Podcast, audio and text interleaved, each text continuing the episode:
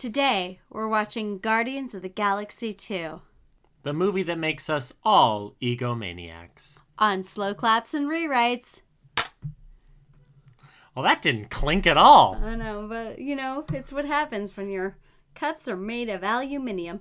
Is it a crossover if it's your same show? Like no, I mean, I think I'm just, I'm.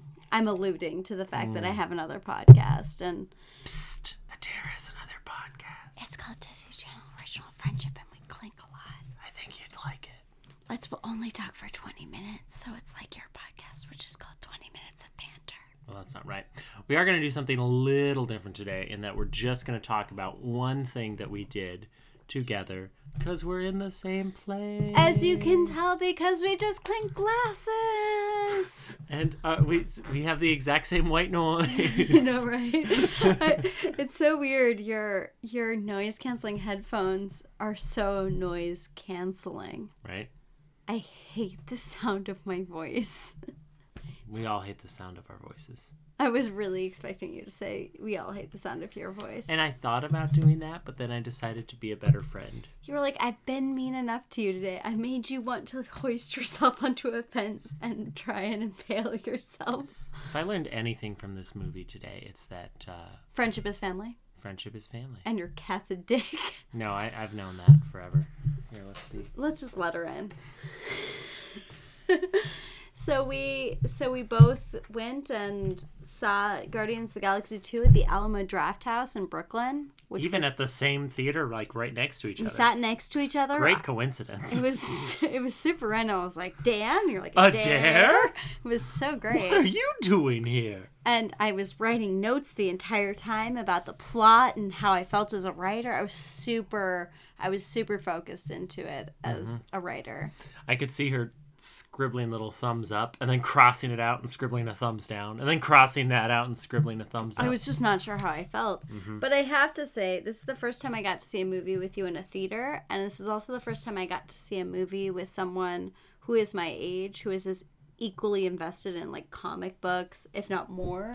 But it was so exciting. Is this honestly the first time we've ever seen a movie in a theater together? in a theater? Yeah, I'm that's, that, pretty- that's probably right. because we spent so much time at each other. You well, really, let's be honest. You spent so much time at my house because I cooked things for you.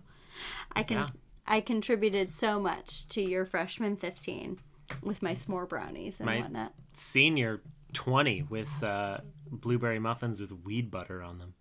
Did I do that? Oh, Oh, I yeah, you do did. that. You mean the college butter? Oh, such good college butter. Such good college butter. But so we we never have actually gone out and seen a movie together, and it was such an experience to do Alamo Drafthouse. It's I highly recommend for any of you who have an Alamo Drafthouse in your in your town, in your village, what in the nature preserve that you might be living in, thinking that you're living in the 1800s, wherever you live. If there's an Alamo Draft Your House, parents are lying to you. It's not the 1800s. It is modern day. The monsters aren't real. Get out of the village. they're wearing costumes. Adrien Brody will die. I'm sorry, guys. Which, if I had my choice, I'd kill him off in most films. I just would. I Did we just become a movie podcast? Is that oh, what we are Oh, I think now? we just I think we've become a movie podcast by writers. It is hmm. what we are right now. At this moment. I. At don't this know. juncture. At this juncture, this is how we feel. Yeah, so it was a I mean, it was great to see a movie with you though because we were talking on the subway on the way there about the new uh, the the Last Jedi trailer, Wonder Woman, Chris Pine in franchises. Like we got to talk about a lot of it, and I don't often get to have those conversations with people who are in as interested and invested in those stories, and so I often feel like I'm insane because I'm just ranting, and people are like, "Uh huh." Sure. And we talked a bit about the Marvel franchise. And I mean, actually, I think our first night that I was here when I arrived in New York, you and I talked for quite some time about the Thor Ragnarok trailer because I, I'm going to put it down now. I think that will be my favorite thing I see in 2017.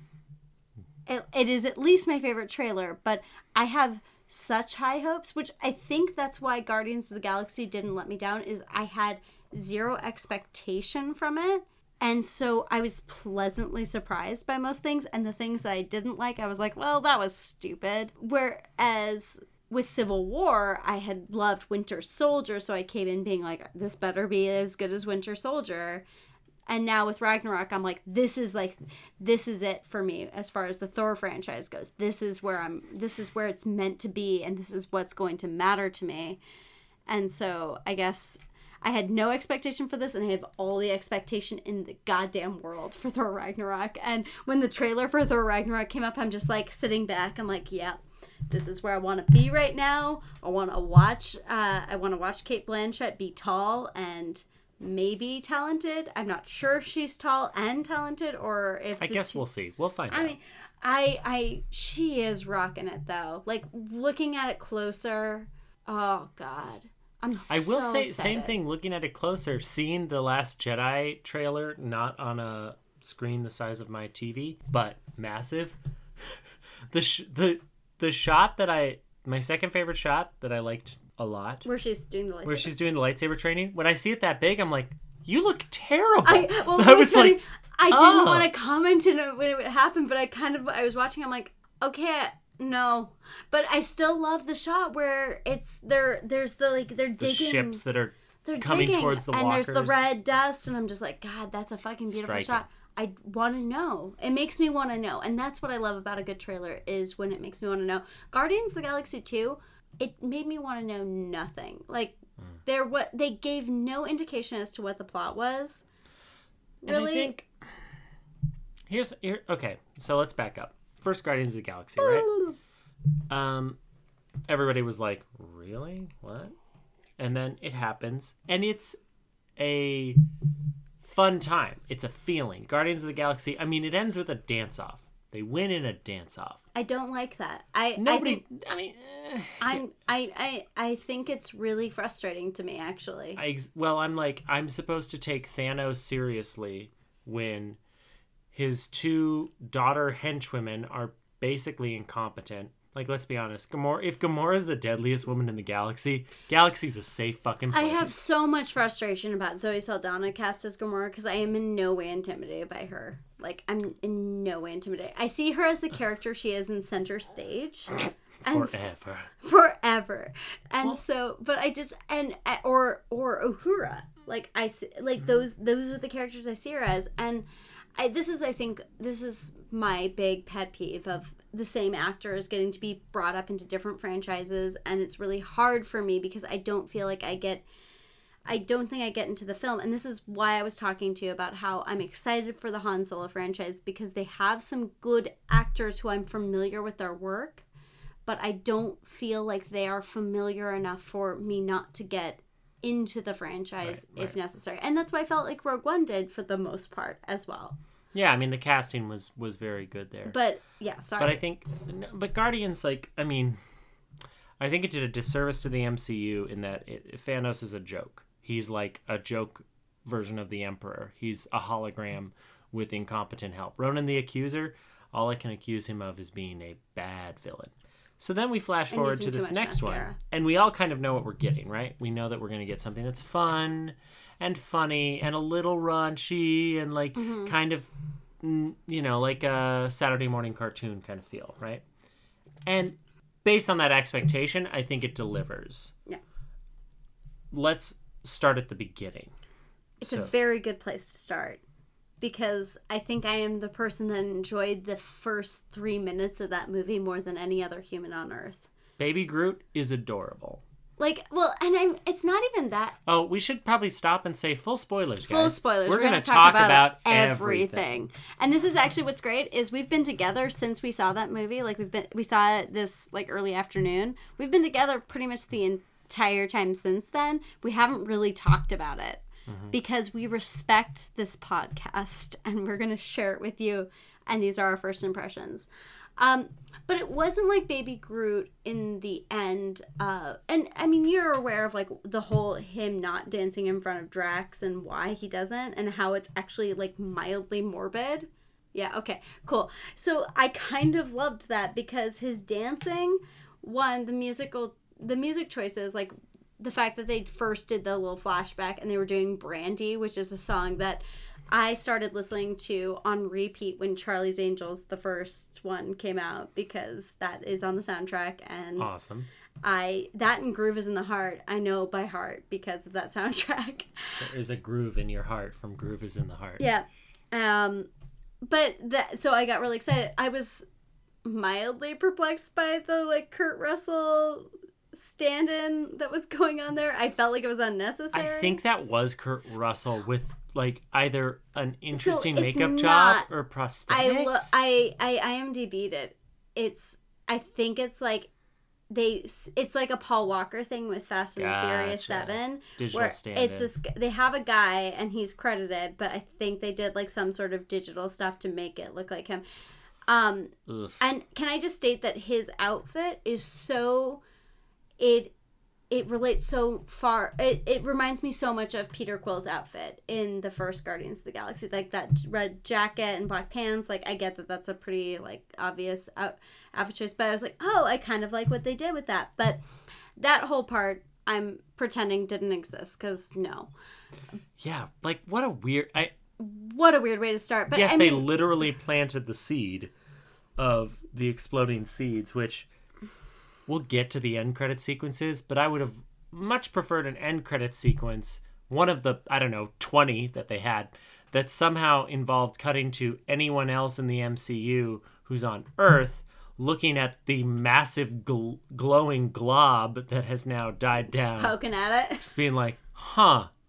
I did like when they went back to like the police just being like step back and but and then it just starts growing again. I'm like this is not I feel like how we would have responded to it. No, not even Um, a little bit. But that aside, the first 3 minutes I recognize they are trying to just bring us into this world where Groot's a baby and It like, tells us. stuff. It tells us what kind of movie we're in for. It's a I- party. It does, and I actually really liked it because it is a fight scene.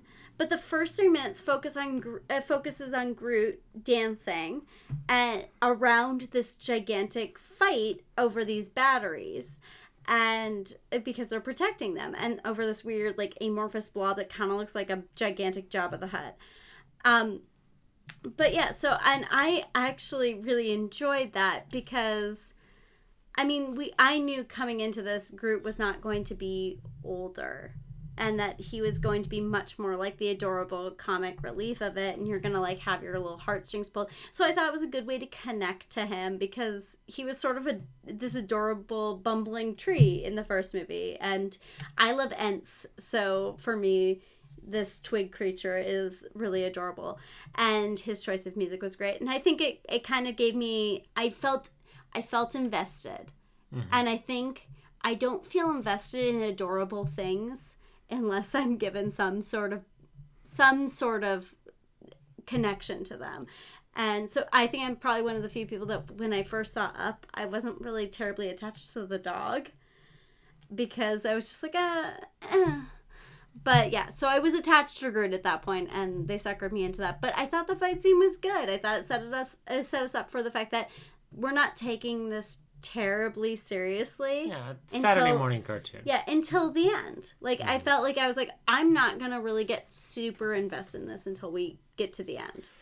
Which I think if Guardians stood on its own, if it was like its own independent Marvel property, Mm-hmm. I wouldn't have hardly anything bad to say about it. Yeah, because. I'd just be like, yeah, it's it's it is what it is.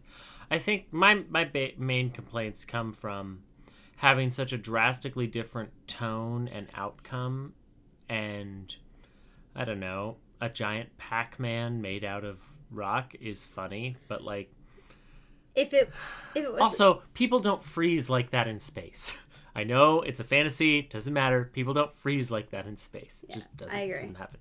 Um, but it's uh, I think the first half is a little disjointed and like setting up a lot of conflict that's not really they did a good job of taking the rocket bullshit and tying it in really nicely. And I think if I had to pick like all stars for this movie, it wouldn't be Chris Pratt. You know I think funny? Chris Pratt does a good job, but he doesn't. He does a, a good job with like an okay part. Like he, there's not a lot going on for Peter really. He meets his dad, but like Well, like it's like there's this key plot point, but not a whole lot else. There's no character development. But No. what's funny was I was talking about. it, I'm like, I have an M- I have MVPs for this movie. It's everyone but Peter Quill. Um, I think but- if I if I gotta go full like all stars, Yeah. I'm gonna go Yondu. Yondu and Rocket. Yeah, Rocket. And I honestly have to say Nebula. Nebula's Yeah, kind of. Yeah. I'm I kind of am invested in her now.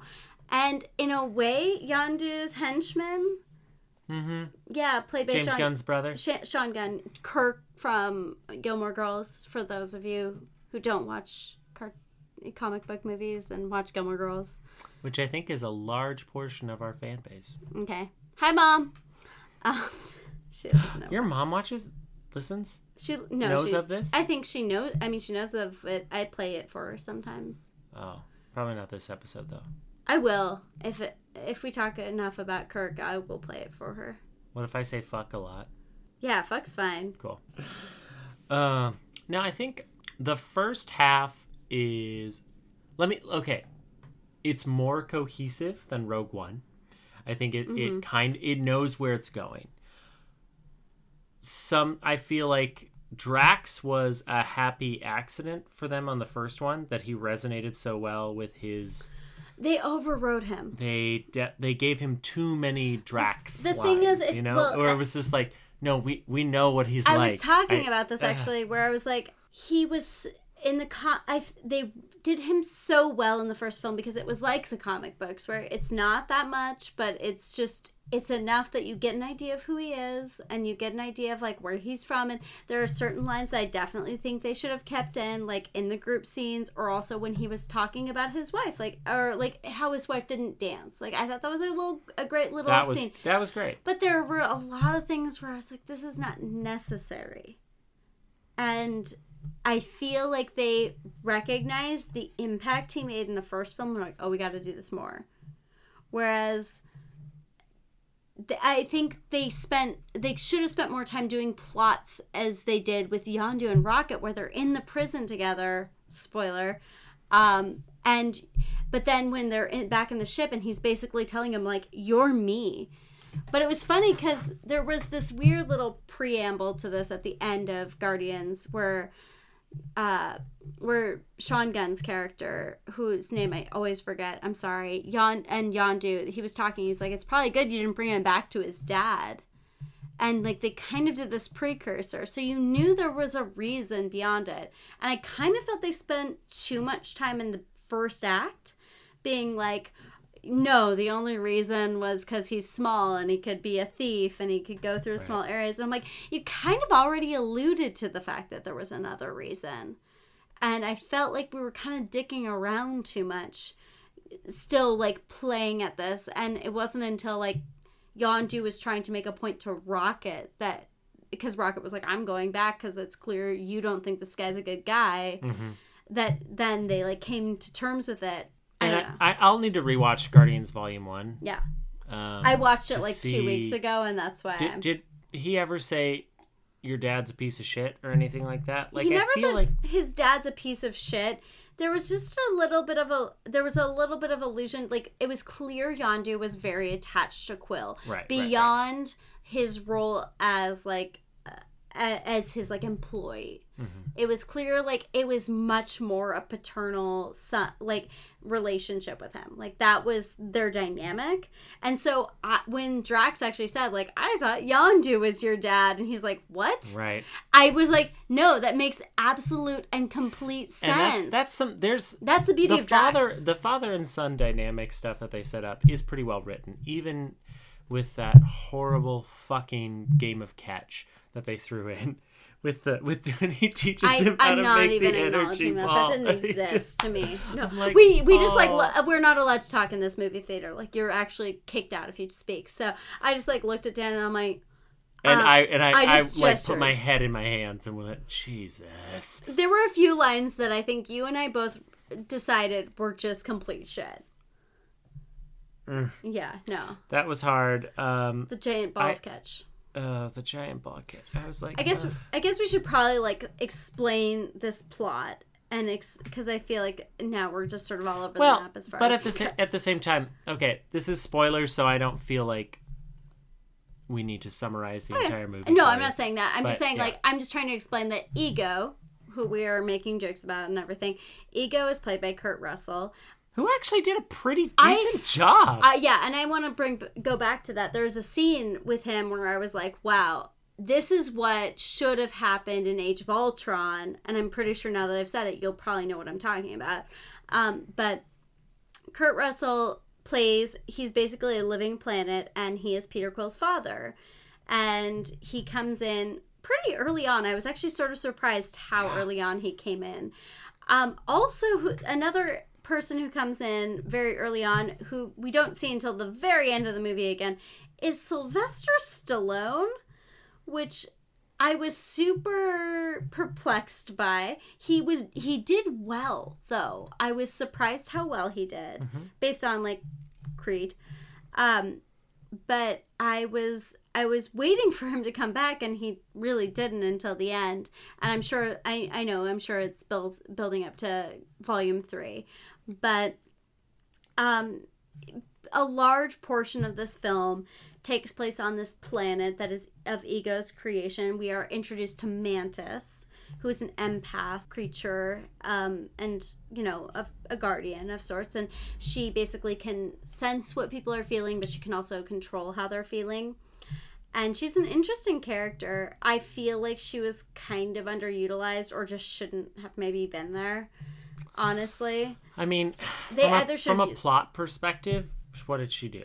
she made him sleep in that one scene, and, And, like then, she had the and then she was able to kind of hold him back for a minute until she was hit. Like I mean, and it could have been anyone. You and I think I mean? they were really setting her. I think they have a plan with her, but I mean, I can say that about most Marvel things where I'm like, I think they have a plan for her, but she was kind of unnecessary. Uh, yeah, And I mean- honestly, probably if she wasn't there, Drax wouldn't have talked as much, and, And- I could have handled it a lot Well, better. and even like look at her telling Drax that oh the plant ego's bad. He does X, Y, and Z.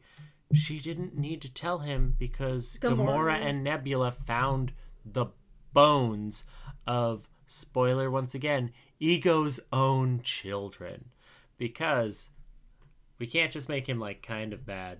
We gotta be like he murders his own kids, so it's gonna be okay when well, we and fucking I, I decimate thought he did that when she said, "I help him sleep because he dreams of his progeny."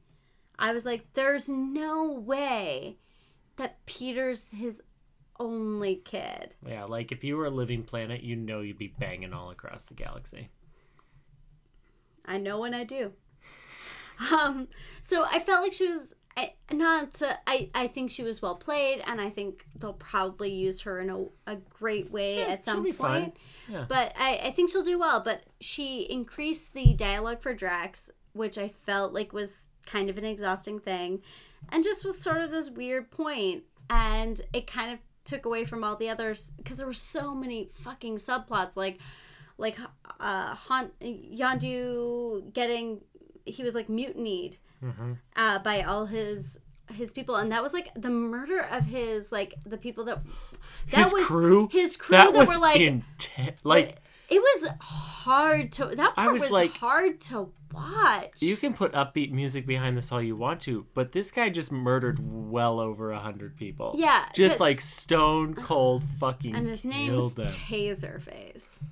Uh, that was such a bad joke. It was such, such, a a. bad I'm like, joke. I'm like, make a better name. Make his name be Maurice. Make him a space cowboy. I don't I just- care. That I irritated me. I like the look of Guardians of the Galaxy, but I did not like the look of the gold people. They're oh yeah, the gold people, in my opinion, all played by Tilda Swinton. But actually, the actress who played the main character, uh, Aaliyah, I would, uh, yeah, Yeah. I don't know, but she actually played Jordan Baker in Great Gatsby, and she was very good in Great Gatsby. And I was just like, oh, this is an interesting thing. But I didn't like their look. The I, and I think when people are stoic and have strong bone structure, I just think they're Tilda Swinton. I just don't like when the idea of alien is human with different skin color.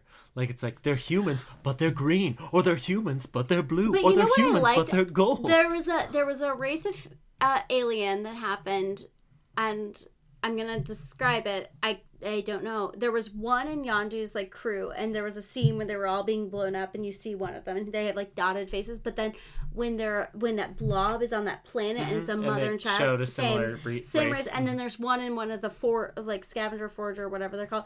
She Uh, was Ravagers. Ravagers. Sorry, Mhm. yes, Yeah. they were also of that same race and so that race was shown three different times and i had never seen it before and i really liked the look of that Yeah. I want. and so i want to see that yeah and I, the more like- ravagers were great Fucking Sylvester Stallone looks human as shit. So is he like Nova Corps? Like i feel like don't- i, think he's a Nova Corps dropout because just how he stated like let's steal some shit or whatever i was like yeah let's steal some shit Let's steal some shit. And how's about the random robot hooker scene where like Yondu's, Yondu's literally zipping up his up his pants. pants? There were kids sitting next to us, and I was like, I'm I was super perplexed by that scene because I'm like, what are we supposed to be I- feeling? Well, yeah, What's and that, going and like asking about penises and stuff. I was like, I, I get what Guardians is, but I feel like this is, and the turd joke. I just felt like it was a little. It was a Saturday morning cartoon written by a 13 year old at times. Not always. It had very good moments. Which is and how I feel about Game I- of Thrones often. I'm a sucker for a father son story. And Me too. I hate father son like death stories. Which spoiler alert, Yondu dies and I cried. I absolutely cried. God, me too.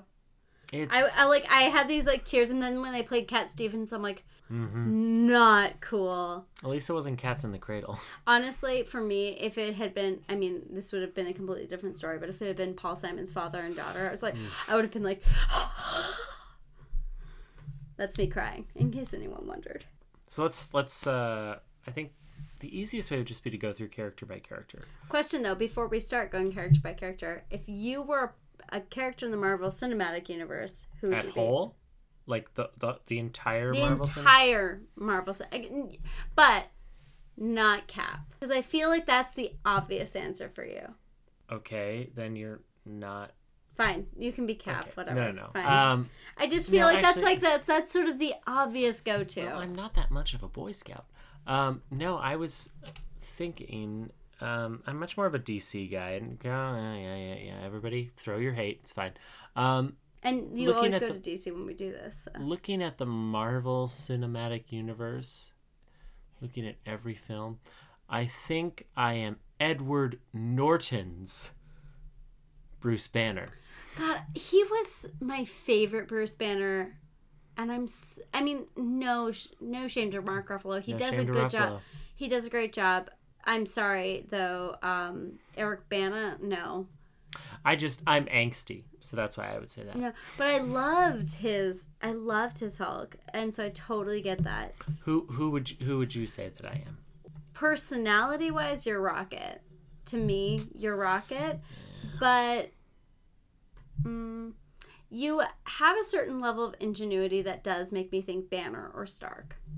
Like honestly, I I have often really thought of you as like a Tony Stark because you have this sort of but like earlier Tony Stark, not this like weird vindictive Tony Stark that we're seeing Not now. not Tony Dick. yeah, not Tony Dick. Andy Dick's annoying brother. So what's funny is though Quiet, Tony. After. Age of Ultron, Clark commented that he saw Scarlet Witch and he thought of me, which I was like, that's an interesting perspective. But I have to say, after seeing this, I know you don't care who I think I am in the Marvel Cinematic Universe. Well, you just but- kept talking. I didn't. I didn't. I didn't get to chime in. If you don't stop talking, Okay, I'm not going to ask you a question. If you never stop talking to Dare, no one will ever ask you a question. Why I'm alone. That's not true. My cat's right here. So, Adair, if you were a character in the Marvel Cinematic Universe, who would you be? I'm sorry, I didn't hear you. If you were a character in the Marvel Cinematic Universe, who would you be? I think, not to be super cliche, but I think I'm Groot. Like, I genuinely think after seeing the first two, like, I have this ability to be very impulsive and just do things that need to be done. I'm em- empathetic, but I'm aggressive. But there's an innocent and sort of a level of stability and follow through that Groot has that I think I'm Groot. Well, and you are kind of sappy. Oh, Oakwell, let's continue. If I was going to assign you a character in the Marvel Cinematic Universe, I think I'd go with Maria Hill. Really? Yeah. I always saw her as kind of boring. Well, I, I'm projecting. Secret Warriors, one of my favorite comics of all time. It was really, really good. And Maria Hill is a staple in that. Well, She's she be. so good. I mean, spoilers to the Marvel Cinematic Universe, but or well, no, not cinematic. Sorry, the Marvel Universe. She becomes the leader of Shield. Yeah. And so, is this like, well, she's the leader? Of okay, yeah. yeah, when she's I when she's that. the director of Shield, She's, kind of a boss when she, once she runs Shield. Like she's kind of a boss. Well, so even before then, um, I think, honestly- under under Nick Fury, she's she's pretty I think stellar too. honestly, the casting of Cobie Smulders as solid, yeah. she's it's she's a sol. Thank you, Alyson Hannigan, for recommending her to Joss Whedon. Yeah, there you go. Um, I yeah, she is one of those people in the cinematic universe that I am I won't tire of, and I kind of like that she comes on Agents of Shield. Like I think it's good. Agents of Shield needs a bone every once in a while. I haven't watched it since the first episode. Yeah, it's not really. Uh, I saw the a, a thing for the Inhumans, and I'm like, mm, no. Yeah, no, Guys. hard pass, hard pass. Defenders, though, I will be I'm watching. hoping that gets things back on track. So, okay. We're doing a little shorter episode than usual, guys. So I think we're just going to do a hit list for the characters. So let's start with least amount of screen time. James Gunn's brother, whatever his Sean name- Gunn. Um, I think he had an amazing amount of growth on this show, on this movie, because like he kind of signified like the mutiny because he changed his opinion because he was like, "Why are you always defending Quill?" Which we kind of learn it's because he sees Quill as a son, which I think any one of the audience members would have seen. I love him. I love the scene where Groot is trying to find Yondu's like prototype uh mohawk thing. Fin. What? He called it a fin. a fin, sorry, where he whistles and Mm-hmm. controls the arrows for those who haven't seen it. Um and I when he was like that's not it. But I like him. He's he has really good moments, his little over air moments where he's like they're coming and stuff like that. He's good. Like I think he has been solid in both movies. I think he has been given little and done a lot, honestly. But you know what else he does in those movies? What? The motion capture for Rocket. Oh yeah, he does. I, I I I remember reading a thing and uh, seeing like a little Mm-hmm. Yeah. behind the scenes feature, And- which is great. I'm sure the jumping around in the trees was not him, but he does a he does a good job with that. Trash panda. I really do love Rocket. I really feel like personality wise, they're when they said like, "Are you just like a normal? Are you just an asshole?" And he's like, "Yeah, it's a pretty full time thing." And I was just like, An asshole full time. "Dan." Yeah. But yeah, so yeah, I I Even loved. when he yells at you and everyone's mad and he steals batteries. of course. Of course, that was great when he's just projecting. But yeah, I so I really do like Sean Gunn in these movies. As much as people are like, "Oh, he's James Gunn's brother," I think he Yeah, whatever. whatever. he's That's solid like he's a really solid actor and i think he he has like the moment where he has with nebula i think is great when he's just when she's talking about how she's gonna kill thanos and like how she hates her sister and how like how why she hates her sister like this like this whole idea one thing you learn about nebula is she and gamora had to fight every sing- like every single day and every time whoever lost which it was always nebula what sh- gamora a part of her was taken out of her and was replaced with like a mechanical item by thanos because he wanted to give her a chance. And so she basically just said like she wants to win. And it's this whole idea of sibling rivalry but it just gives such a deeper meaning to her character and why she's half machine basically and it made much more sense with her but he she makes this huge monologue and his response of like safe travels and just Yep. walks away I was thinking that more like a nice necklace or a hat. Or, yeah No, like okay. that was great No, that was pretty solid. That and was spe- speaking of Nebula's a good transfer there. I Yeah. think that Nebula did. Um, I, I really do appreciate Karen Gillan. I feel like she's a little bound by the makeup and everything in this role. I Yeah. think it's a little constricting for her as an actress because she's so expressive with her eyes. But with those contacts too, it's a little bit of a challenge. But she does a nice job. The growth between her and Gamora feels pretty organic. Um, they have a nice little three act structure with it from capture to I'm going to kill you to I think we're going to work together, be okay. Um, it was nice. And I'm excited to see her inevitably sacrifice herself to save Gamora.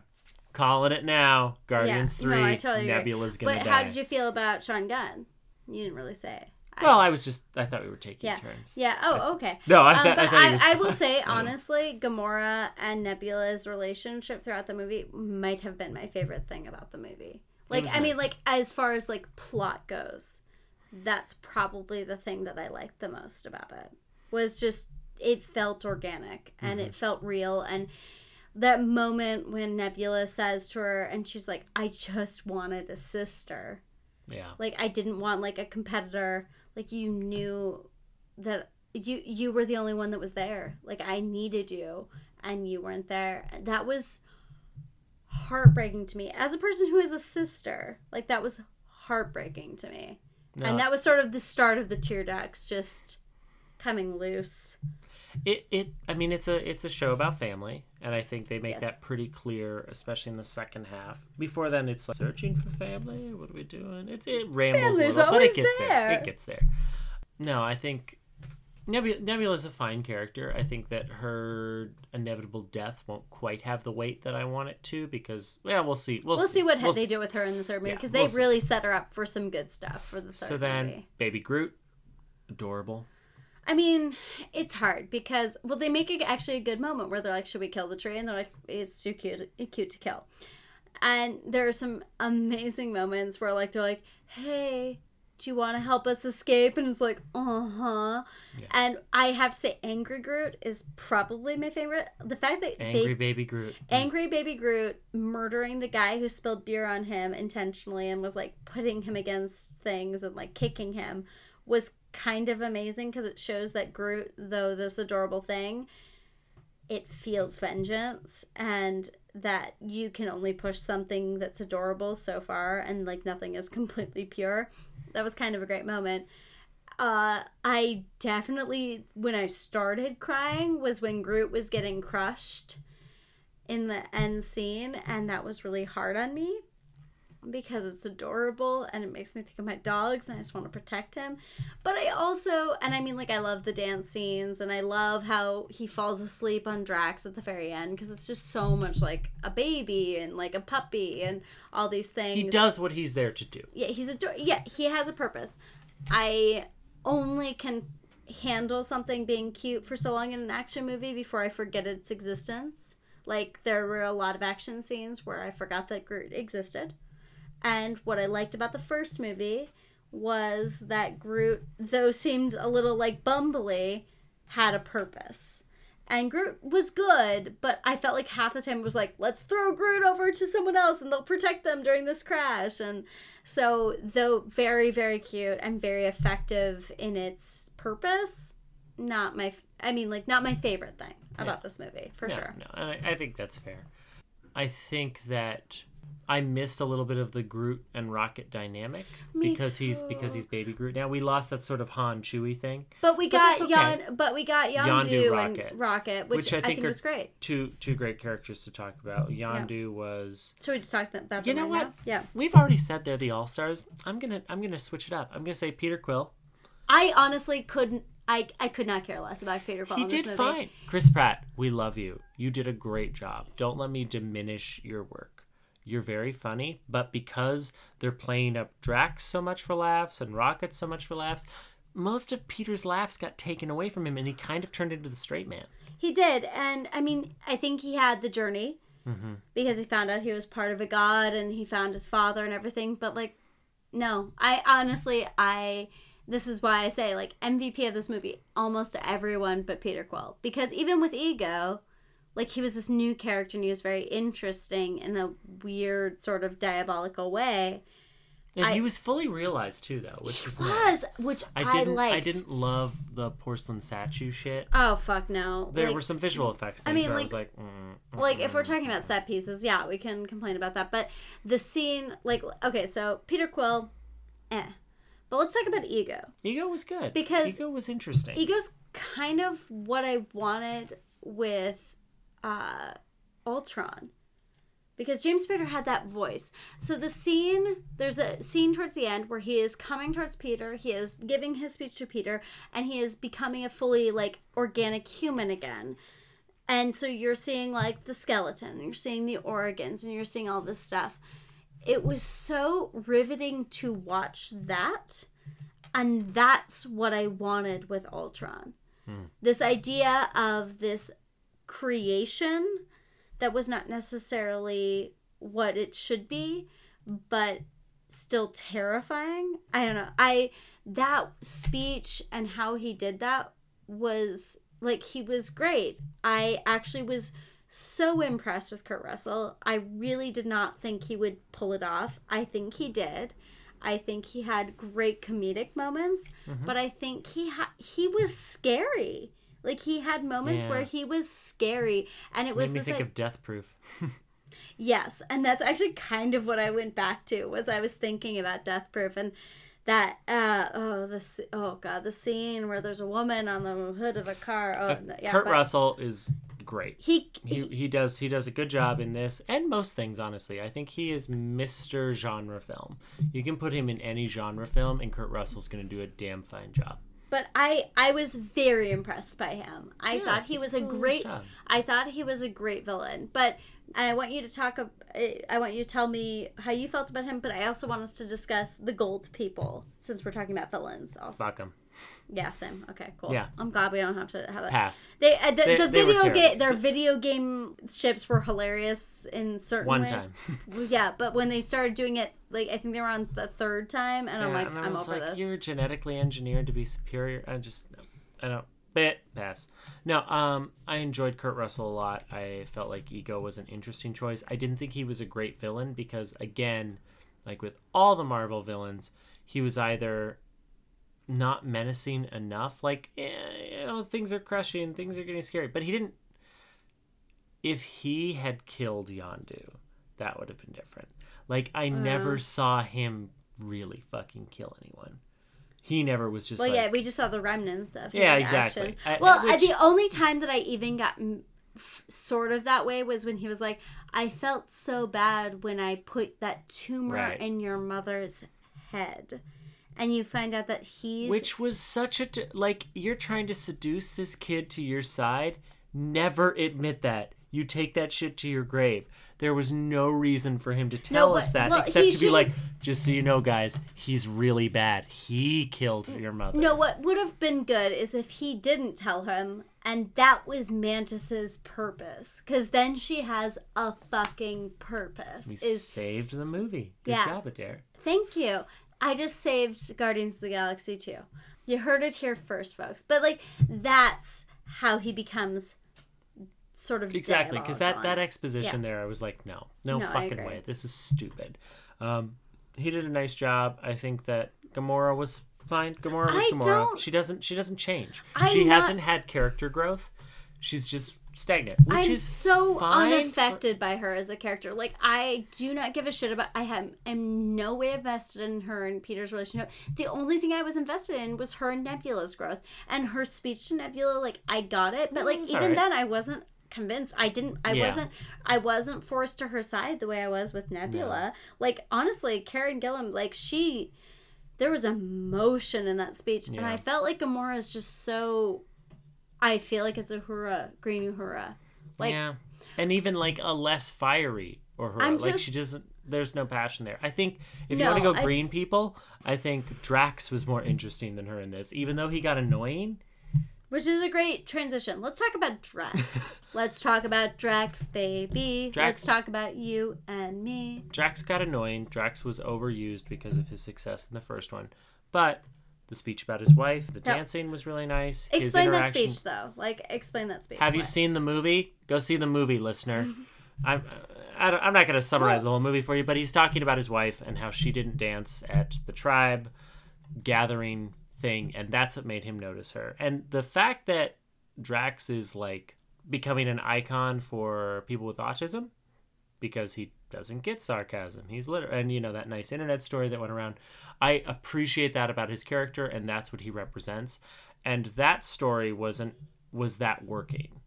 The joke about the turds and the, the do me, do me, like, uh, it, it is a little more grating than but and then it, but it just gets worse at that point like it just it's not and that's that also goes into mantis who is also a person who does not understand social right. uh, social graces or what have you Which kind of makes them an interesting pair. I wouldn't ship it personally, but which i'm not sure you're supposed to but i think they I don't know. at the Did you end see that the look? end yeah i'm not sure I about was like, that No, he When they did that, I was like, damaged "Stop." forever.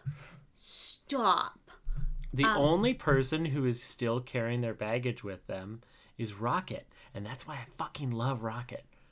he is Like- because he didn't get resolved like no, everyone it's else never. did. It's never going to be resolved. Like, Well, what is and, he going to do? and, Track and down the Yondu scientists? really and Yondu really explained that, like why he's still carrying the baggage. But okay, do we have anyone else? I think we're just down to Yondu, Yondu and, Rocket. So let's talk about them because that's who I really want to talk about. Yeah. So Yondu, let's wait till last because I feel like he's he he's the star. film. Um. Uh. So Rocket, Mhm. he starts out pretty typically Rocket, and a bigger a hole than usual. yeah, but you see, also he's doing certain things, and he's doing them for other people, like that music setup thing. that wasn't for him. That wasn't for him, and like, though he he's was, the like, making- the music. But Mm. like he was, he was still gonna do it, and he was doing it for Groot, and he was doing it for Peter because he understands who they are, and he is he is connected to them at this point. This the whole point of this movie is about family and the fact that these people are a family, and it's actually a beautiful story about a base uh, a non-nuclear family, but he get he and Peter have such aggression because they're so both so confused about their origins and Peter gets to figure that out. And Rocket doesn't. No. And that's actually a thing that I feel incredibly bad about. But Rocket had the the scene I connected most in the first movie that I still connect to now is when they're in the prison and Peter sees Rocket and he's getting he's out of the shower and there's the metal bolts and stuff in the back and like he doesn't say anything but Rocket like kind of looks at him and like kind of looks back and like covers himself and like but like there's that moment and it hurts me and they make jokes and he calls him like a trash panda and like an ang- the angry puppets uh, puppy's so cute I could die and all this stuff with Mantis and all these things. But like he's not a raccoon. Like that's not who he is. It's like being it's I honestly relate it to like being born a boy when you're actually a girl or vice versa. Like this thing of like you don't know what's wrong with you. You don't know why you were created this way. But in his case someone created him this way and they don't give no a answer. shit about him. And that's the biggest thing. And that's heartbreaking to me. And he's so good and so clever and he's so underutilized and respected in this role at the start. Yeah, Rocket, I think, while his science does not hold up to any scrutiny, he is an enjoyable character for a number of reasons. Primarily just being the asshole that I think not just myself, but a lot of comic fans find themselves to be. A lot of nerds are ragey and kind of shitty to each other and to those who care about them most and i think that's a common that's a common problem for people and to tackle that with him was a good use of the character to be like this guy's got rage issues this guy's got self-worth issues this guy is not going to think that he's worthy of love because he was not created with love. He was created for scientific means by scientists to do scientific things that they were interested in. He was created as a project not as progeny. And I think that exploring those feelings was a very useful way to incorporate him into the story and make him a part of this larger family discussion. Um, I get a little irritated with his uh, always having the perfect gadget for the perfect situation, but I recognize the Saturday morning cartoonness of it, and that's just who he's gonna be, and that's fine. But Rocket, Rocket the was tape, great. The tape gag was kind of funny. The tape, the tape gag I was good, especially because it differed from the trailer. Within the trailer, it was so sped Well- up, but him actually going to well, people what and I asking liked them was it was super long, and I think for me, when the gag goes like maybe five to ten seconds too long, that's when I find it hilarious. Peak and Valley humor. And- it starts out then- funny. It gets not funny. and then when he was like, "But did again." you ask Nebula?" Well, I, yeah. Did you actually ask her? Well, I asked Yondu, and Nebula's right there. But that's not really asking. I knew you didn't ask, and it became a whole thing. And then Groot's just gone. But like, I liked that moment where it was just no, like, that was solid. And him things, and him and. Quill continuing to have their interplays is, solid. But that that leaves us with the man, the myth, the, the head legend, fin. the head fin. Yes. Um, This was Yondu's movie. Yondu. I really thought I I hated how they brought him in. hmm Terrible. It was an awful way. I thought And the forced conflict with Sylvester Stallone. I'm still important. I didn't even realize there was this whole Ravager rift, and there's a hundred of them. I, What I What? think they should have done, rather than have that shot of him like in a basically in a brothel with robots, was they should have had like a weird little because they did, started with a flashback. Why not do another flashback? Because they did a flashback later on with Peter and him targeting. Like, why didn't they do? What? I was holding up a gun. Oh yeah, gotcha. I was like, they were pointing to the wall. I'm like, what is on the wall that I should be noticing? A nail. Um, I thought they should do like some sort of other flashback, and that's why, rather than him being like button slowly buttoning up his pants, it was such a random choice. And then you get the introduction into like his rift with Sylvester Stallone because you don't know what the hell you're you're really you're trying to figure it out. Like I feel like for It's not five even minutes. it's a mystery. It's just random. It's not like it's it's really like, oh yeah, Yondu, what's going on with him? It's just like, why why should I give a shit? And honestly, the thing is, they could have not included Sylvester Stallone in that scene and done still done the same with him and Rocket in the prison and figured out exactly what happened. That's what's great about it. And honestly, what would have been cool is if he had encountered Sylvester Stallone, there had been no altercation and just he walked out and Yondu was clearly upset and there was like some sort of voice because like the his his like crew was sort of talking about it anyway and they like chat about it for a second and then later on it's discussed in the prison. Like it could have been done so many different ways. That opening scene was shit. And i acknowledge that like i just think it was so unnecessary. But Yondu himself had amazing moments. He Great had performance. his relationship with Rocket, I basically so I am one of those people that really like Star Trek Beyond. And I understand the reason why I like Star Trek Beyond is the connections that you make with these characters that you haven't seen together, like Bones and Spock. That's something I wanted to see. I wanted to see those dynamics because I was getting really fucking tired of Kirk Spock and and Spock. Kirk. yes. Um, because they're not that interesting together. And I'm not saying it's because Chris Pine's kind of boring, but it's kind of that way. And that, so that was something that was intriguing to me. This was another dynamic of it. Rocket and Yondu both have a lot of emotional damage.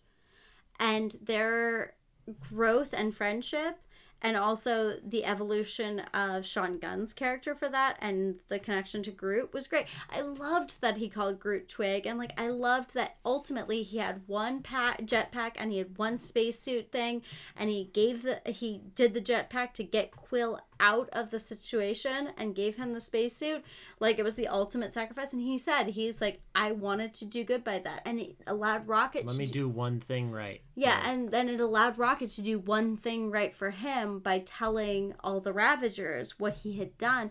But like, you understand towards the end, like you. I mean, honestly, to me, it was pretty clear when Sean Gunn's character said, like, why is it that Quill gets away with everything? It's like it's because he's his son. Yeah.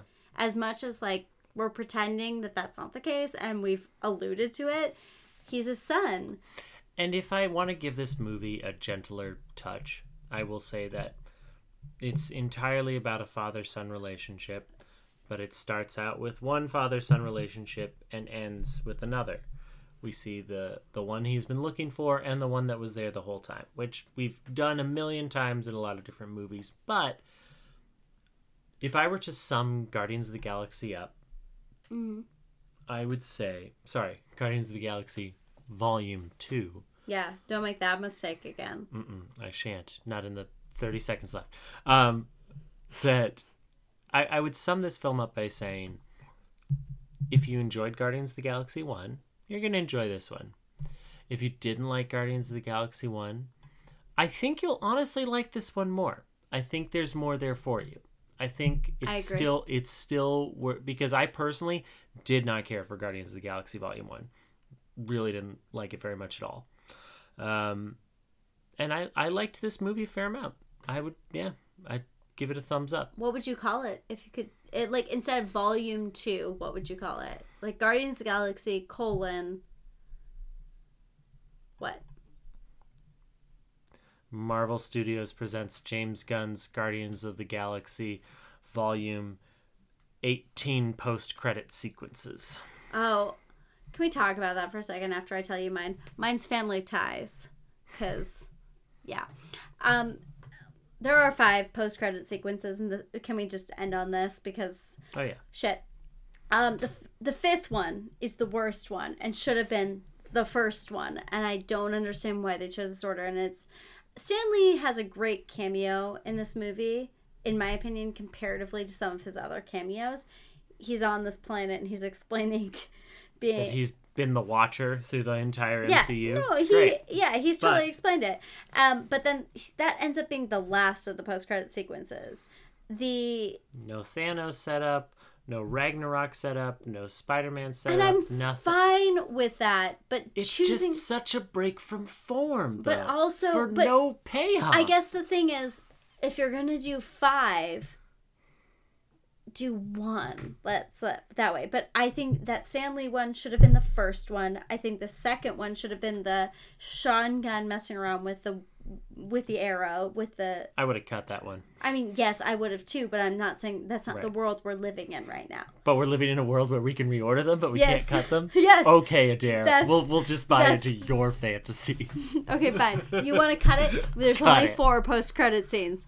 Okay. No, actually, if we're gonna cut it, there's three because I'm cutting that Stan Lee one because it's so fucking stupid.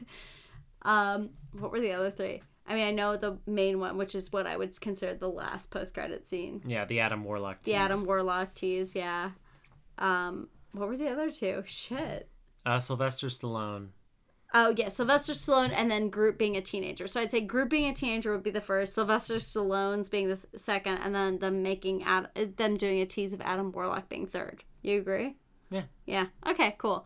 Um, That's how we would fix Guardians of the Galaxy Volume Two. yeah. That's that. These are the reasons like we would we would change it and why we would not make it any different. I really liked Yondu.